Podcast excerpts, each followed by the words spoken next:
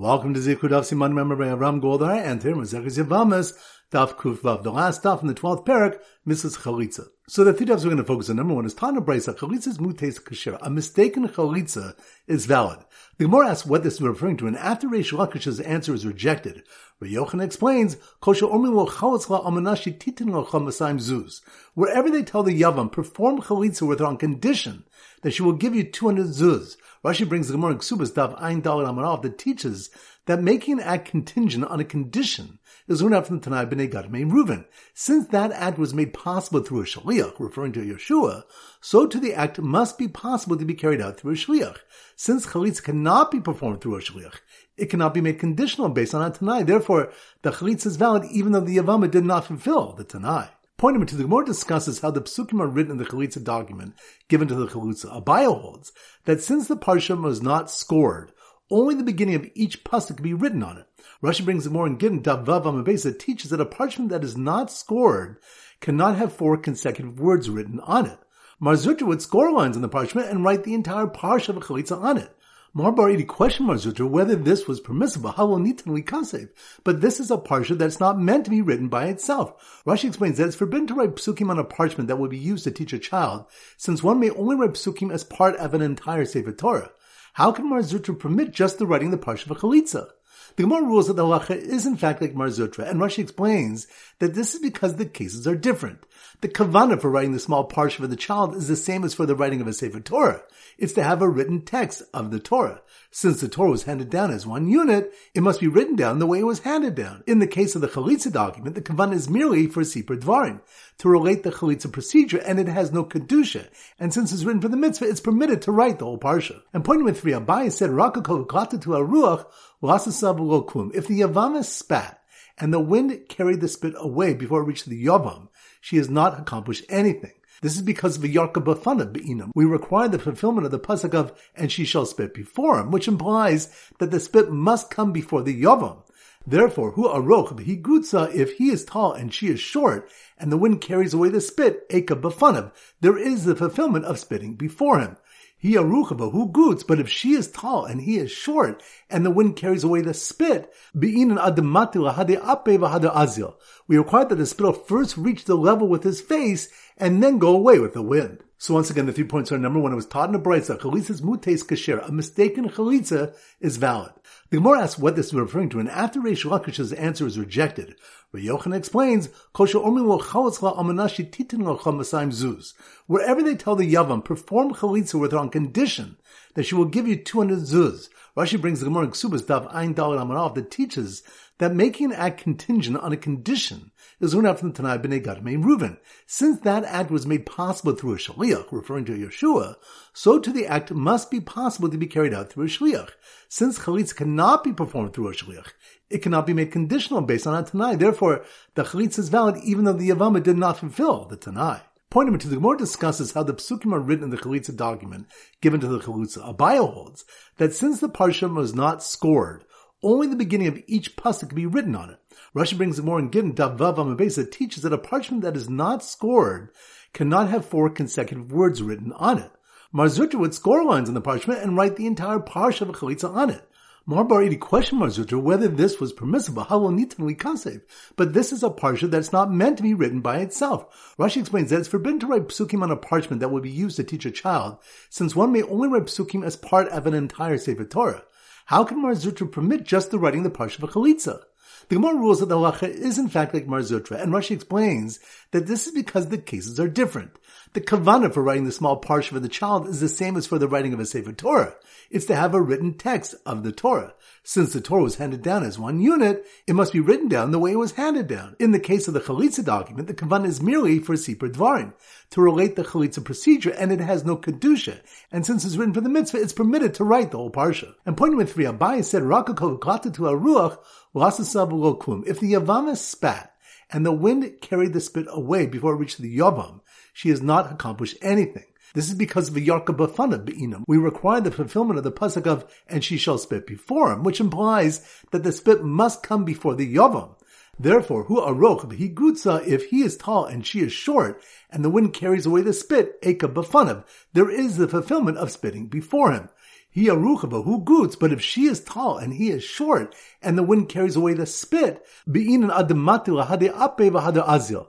We require that the spittle first reach the level with his face, and then go away with the wind. Alright, so now we go to our Daf Kuvav, and this one was suggested to us by Rabbi Sam Fromson from London and Jacob Selesny from Herzliya. They both suggested Kuvav is a tightrope walker, walking a fine line, a cove. So tightrope walker is our Simmer. So here goes. The tightrope walker who walked across the tightrope to get the money he was promised for doing chalitza was dismayed when all he found was a chalitza document with the entire parsha on it and then almost fell off when the Yavama on stilts spit towards her short Yavam, and the wind carried the spittle his way. So once again, slow motion. The tightrope walker, tightrope walker, that must be on Daf Kuf Vav, walking a fine line. The tightrope walker walked across the tightrope to get the money he was promised for doing chalitza, which reminds us it was in Brisa, chalitza mutes kashera, a mistaken chalitza is valid. And Rabbi Yochanan explains this is wherever they tell the Yavam, perform chalitza with her on condition that she'll give you Masaim Zuz. Rashi clarifies that making an act contingent on a condition is learned from the Tanai B'nai Gad and Reuven. Since that act was made possible through a shaliach, referring to Yeshua, so too the act must be possible to carry out through a shaliach. Since chalitza cannot be performed through a shaliach, it cannot be made conditional based on a tanai. Therefore, the chalitza is valid even though the Yavama did not fulfill the tanai. So the tightrope walker who walked across the tightrope to get the money he was promised for doing chalitza was dismayed when all he found was a chalitza document with the entire parsha on it. Which reminds us, the Gemara discusses how the psukim are written in the chalitza document given to the chalitza. Abai holds that since the parchment was not scored, only the beginning of each pasuk could be written on it. Rashi explains that a parchment that's not scored cannot have four consecutive words written on it, since one may only write psukim as part of an entire Sefer Torah. Marzuch would score lines in the parsha and write the entire parsha of a chalitza on it. In the case of a chalitza document, the kavanah is merely for a sipur devarim, to relate the chalitza procedure, and it has no kedusha, and since it's written for the mitzvah, it's permitted to write the whole parsha. So the tightrope walker who walked across the tightrope to get the money he was promised for doing chalitza was dismayed when all he found was a chalitza document with the entire parsha on it and then almost fell off when the Yavama on stilts spit towards her short Yavam, and the wind carried the spittle his way. Which reminds us, Abai said, if the Yavama spat and the wind carried the spit away before it reached the Yavam, she has not accomplished anything. This is because we require the fulfillment of the pasuk, but Yarka and she shall spit before him, which implies that the spit must come before the Yavam. Therefore, if he's tall and she is short, and the wind carries away the spit, Eka b'fanav, there is the fulfillment of spitting before him. But if she is tall and he is short, and the wind carries away the spit, we require that the spittle first reach level with his face, and then go away with the wind. So once again, the tightrope walker walked across the tightrope to get the money he was promised for doing chalitza was dismayed when all he found was a chalitza document with the entire parsha on it, and then almost fell off when the Yavama on stilts spit towards her short Yavam, and the wind carried the spittle his way. Alright, now it's time for our four back chazara. Daf Kuf Beis. So the sim Daf Kuf Beis is a cave. So here goes. The three Gerim sitting in a cave, cave, that must be more Daf Kuf Beis. The three Gerim sitting in a cave, judging other Gerim, which reminds us, Rav has said, Ger danas chavero devar Torah. Ger can judge his fellow Ger according to Torah laws. As stated, Som tasim alecha melch asher yivchar Hashem el you shall surely place over yourself a king whom Hashem your God will choose, from the midst of your brothers shall you place over yourself a king. This implies that it is only over yourself, meaning born Jews, that we require a king to be someone who is from the midst of your brothers. Aval ger done is chaver ger, but a ger can judge his fellow ger.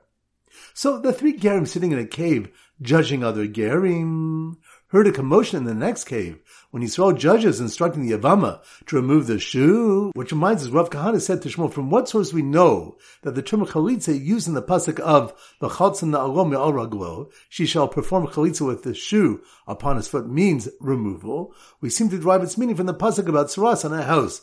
And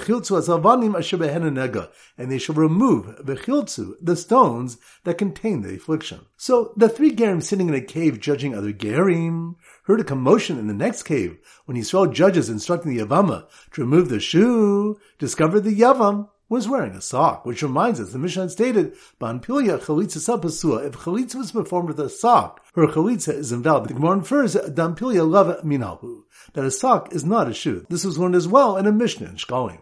Daf Kuf Gimel. So the Simmer Daf Kuf Gimel is Yerushalmi Kugel. So here goes. The amputee Yavam, who put a large Yerushalmi Kugel on his lap, Yerushalmi Kugel, that must mean we're on Daf Kuf Gimel. The amputee Yavam would put a large Yerushalmi kugel on his lap to ensure the chalitza shoe would only go on his lower leg, which reminds the Mishnah Daf Kufa of Amud Av stated that if Yavam removed the shoe minar mata kashera from the knee downward, the chalitza is valid. Minar basua from the knee and above, it's an invalid chalitza. This indicates that even though the word regel literally means foot, it can be understood to also refer to the leg. So the amputee would put a large Yerushalmi kugel on his lap to ensure the chalitza shoe would only go on his lower leg told the Yavama named Yael standing next to a snake, which reminds us, Rabbi Yochanan said, referring to the incident of Yael and Sisra, Sheva Be'ilas Ba Osa Rashi Osa Yom, that Rashi performed seven acts of relations with her on that day. The Gemara explains the Kashadi Bezuhuma, that he cast impurity into her. Rabbi Yochanan said that the moment the Nachash seduced Chava, it cast impurity into her. Yisrael Shamdu Har Sinai, Pascha Zuhuma son, when Klal stood at Har Sinai, their impurity was stopped and they returned to their original pure state. The impurity was not stopped from the idolaters, and that is what was cast into Yael. So the amputee Yavam would put a large Yerushalmi kugel on his lap to ensure the chalitza shoe would only go on his lower leg, told the Yavama named Yael, standing next to a snake, that she cannot use the sandal mucha from the house with tzaras because it's considered already pulverized. Which reminds us, what Papi said in the name of one may not do chalitza with a sandal musgar, a shoe that was confined due to the possibility that it has tzaras, but if one did, the chalitza is valid. With a sandal muchad, a sandal that has been confirmed to have tzaras, chalitza is a pasua, the chalitza is invalid.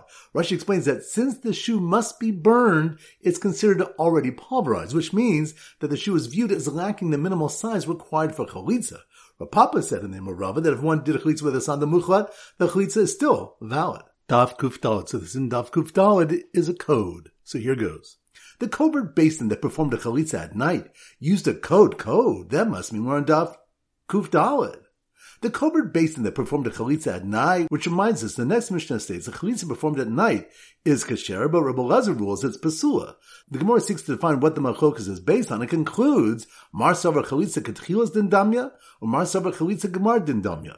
Rabbi holds that a chalitza is compared to the beginning of a trial and is therefore invalid if done at night. The Tanna Kamma holds the chalitza is comparable to the conclusion of a trial and is therefore valid if performed at night. So the covert basin that performed a chalitza at night used a code made of saliva to tell the Yavama that she had to do the essential acts of chalitza and spit, which reminds us, if the Yavama removed the shoe and recited the psukim but did not spit, Belazar says the chalitza is invalid, but Rabbi Akiva says the chalitza is valid. Rabbi Belazar said to Rabbi Akiva, the pasuk in the parsha of chalitza says, Kacha yeyaseh, so shall it be done. Kol davishum ma'akev, which implies that anything that is in action is essential. Therefore, if the Yavama does not spit, the chalitza is invalid. Rabbi Akiva said Rabbi Belazar, Misham Raya, from there you bring a proof. The pasuk says, Kacha yeyaseh ish, so shall be done to the man.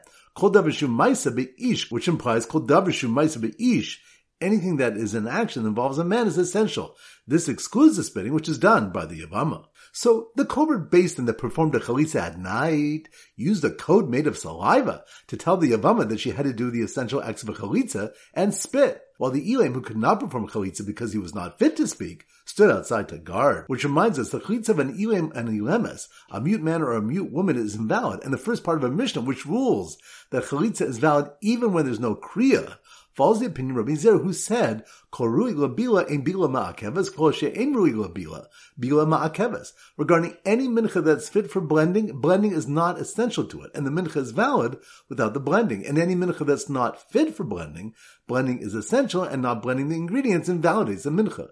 Similarly, if the yavam yavama are fit to speak, the actual kriya is not ma'akev to the chalitza. But if one of them are not fit to speak, the chalitza is invalid. Daf Kuf Hey. So the Simmer Daf Kuf Hey is a Russian hacker. So here goes. The Russian hacker, Russian hacker, that must be more Daf Kuf. The Russian hacker who came from a family whose members died young gave a hacking class on learning and chesed, which reminds us, Rabbah said that the sin of Beis cannot be atoned for by a korban or a mincha of a miskaper who divrei Torah, but it can be atoned for with Torah learning. Abai said it can be atoned for with acts of chesed. Rabbah and Abai were both descendants from the house of Eli. Rabbah, who engaged in Torah learning, lived 40 years. Abai, who engaged in both Torah and chesed, lived for 60 years. Abai taught that Yochanan Zakkai was informed that there was a family in Yerushalayim whose members would die when they reached the age of 18. He suspected they were from Beis Eli and told them, go and engage in Torah and live, which they did. So the Russian hacker who came from a family whose members died young gave a hacking class on learning and chesed. And when he discovered a diagram of a person praying looking down, while his words floated up, which reminds us there was a malchokas based on psukim whether one should daven with their eyes downward toward Eretz Yisrael or upwards toward Shemaim. When Shmuel Rabbi Yossi heard what was being discussed, he said that his father Yossi had said one who davens needs to direct his eyes downward and his heart upward so that one can fulfill both psukim. The Maharsha explains that Rabbi Yossi held that most of the Shekhinah left Eretz Yisrael after the Churban. Therefore, one's thoughts should be directed towards Shemaim. But since some of the Shekhinah remains in Eretz Yisrael, his eyes should be directed downwards towards it. So the Russian hacker who came from a family whose members died young gave a hacking class on learning and chesed. And when he discovered a diagram of a person praying, looking down while his words floated up, a heavy-set rabbi slowly walked to the front of the class. Which reminds us, the Gemara relates the exchange between Abdan and Rabbi Shmuel and Rabbi Yossi when Rabbi Shmuel, who was heavy set, entered Rabbi Shir, and it appeared as if he was stepping over the heads of others who were already seated. Later, Rabbi Shmuel clarified to Rabbi that his father, Rabbi Yossi, ruled based on the word ish in the pasuk that the yavam must be an adult, aval isha ben gadol ben katon, but a woman can be an adult or a minor to perform chalitza. All right, that concludes today's shir. This is Rabbi Avram Goldman Zichu wishing a great day and great learning.